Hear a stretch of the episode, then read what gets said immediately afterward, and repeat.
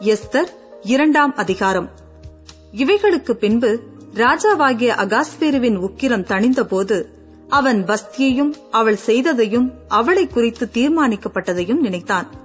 அப்பொழுது ராஜாவை சேவிக்கிற அவனுடைய ஊழியக்காரர் அவனை நோக்கி ரூபவதிகளாயிருக்கிற கன்னி பெண்களை ராஜாவுக்காக தேட வேண்டும். அதற்காக ராஜா தம்முடைய ராஜ்யத்தின் நாடுகளிலெல்லாம் விசாரிப்புக்காரரை வைக்க வேண்டும். இவர்கள் ரூபவதிகளாயிருக்கிற சகல கன்னி பெண்களையும் கூட்டி சூசான் அரமனையில் இருக்கிற கன்னி மாடத்துக்கு அழைத்து வந்து ஸ்திரீகளை காவல் பண்ணுகிற ராஜாவின் பிரதானியாகிய ஏகாயின் வசத்திலே ஒப்புவிக்க வேண்டும். அவர்களுடைய சுத்திகரிப்புக்கு வேண்டியவைகள் அவர்களுக்கு கொடுக்கப்பட வேண்டும். அப்பொழுது ராஜாவின் கண்களுக்கு பிரியமான கன்னி வஸ்திக்கு பதிலாக பட்டத்து ஸ்திரீயாக வேண்டும் என்றார்கள். இந்த வார்த்தை ராஜாவுக்கு நலமாய் தோன்றினபடியால் அப்படியே செய்தான். அப்பொழுது சூசான் அரமனையிலே பென்யமீனியனாகிய கீசின் குமாரன் சீமையினுடைய மகனாகிய யாவீரின் குமாரன் முர்த்திகாய் என்னும் பேருள்ள ஒரு யூதன் இருந்தான். அவன் பாபிலோன் ராஜாவாகிய நேபுகாத் நேச்சார் யூதாவின் ராஜாவாகிய எகோனியாவை பிடித்துக் கொண்டு போகிறபோது அவனோட கூட எருசலேமிலிருந்து பிடித்துக் கொண்டு போகப்பட்டவர்களில் ஒருவனாயிருந்தான்.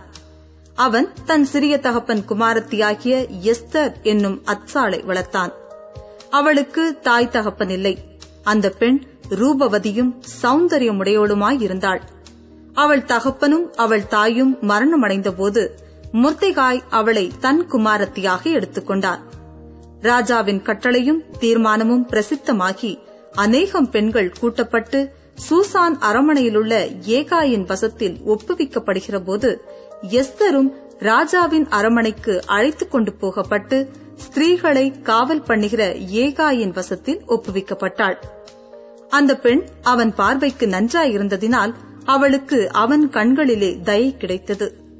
ஆகையால் அவளுடைய சுத்திகரிப்புக்கு வேண்டியவைகளையும் அவளுக்கு தேவையான மற்றவைகளையும் அவளுக்கு கொடுக்கவும் ராஜ அரமனையில் இருக்கிற ஏழு தாதிமார்களை அவளுக்கு நியமிக்கவும் ஜாக்கிரதைப்பட்டு கன்னிமாடத்தில் சிறந்த ஒரு இடத்திலே அவளையும் அவள் தாதிமார்களையும் வைத்தான்.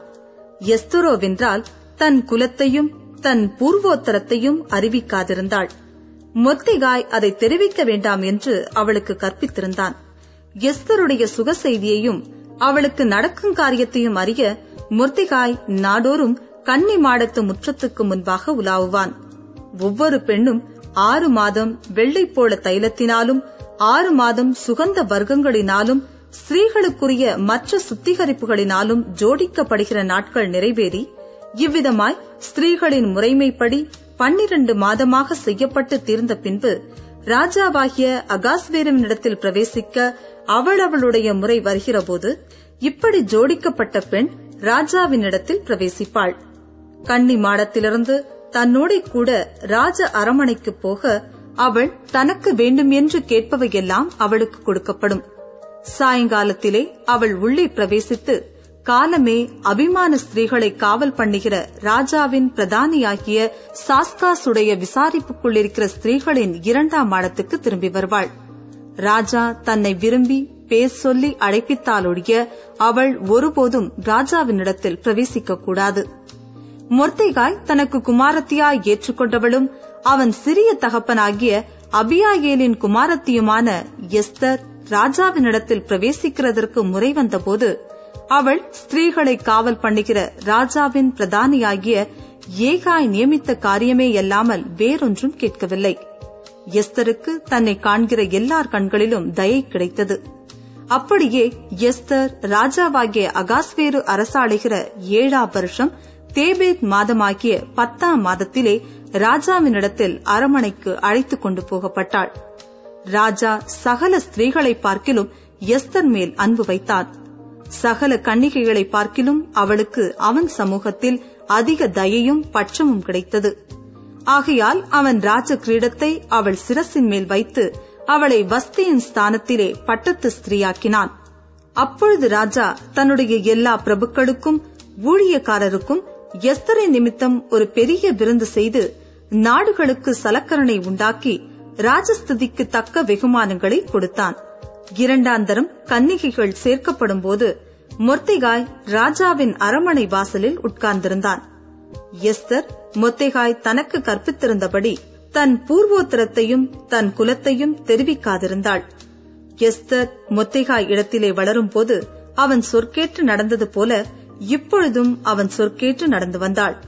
அந்நாட்களில் மொத்தேகாய் ராஜாவின் அரமனை வாசலில் உட்கார்ந்திருக்கிற போது வாசல் காக்கிற ராஜாவின் இரண்டு பிரதானிகளாகிய பிக்தானும் தேரேசும் வர்மம் வைத்து ராஜாவாகிய அகாஸ்பேருவின் மேல் கைப்போட வகை தீடினார்கள். இந்த காரியம் மொத்திகாய்க்கு தெரிய வந்ததினால் அவன் அதை ராஜாத்தியாகிய எஸ்தருக்கு அறிவித்தான். எஸ்தர் மொத்திகாயின் பேரால் அதை ராஜாவுக்கு சொன்னாள். அந்த காரியம் விசாரிக்கப்படுகிற போது அது மெய்யென்று காணப்பட்டது. ஆகையால் அவர்கள் இருவரும் மரத்திலே தூக்கி போடப்பட்டார்கள். இது ராஜ சமூகத்திலே நாளாகம புஸ்தகத்திலே எழுதப்பட்டிருக்கிறது.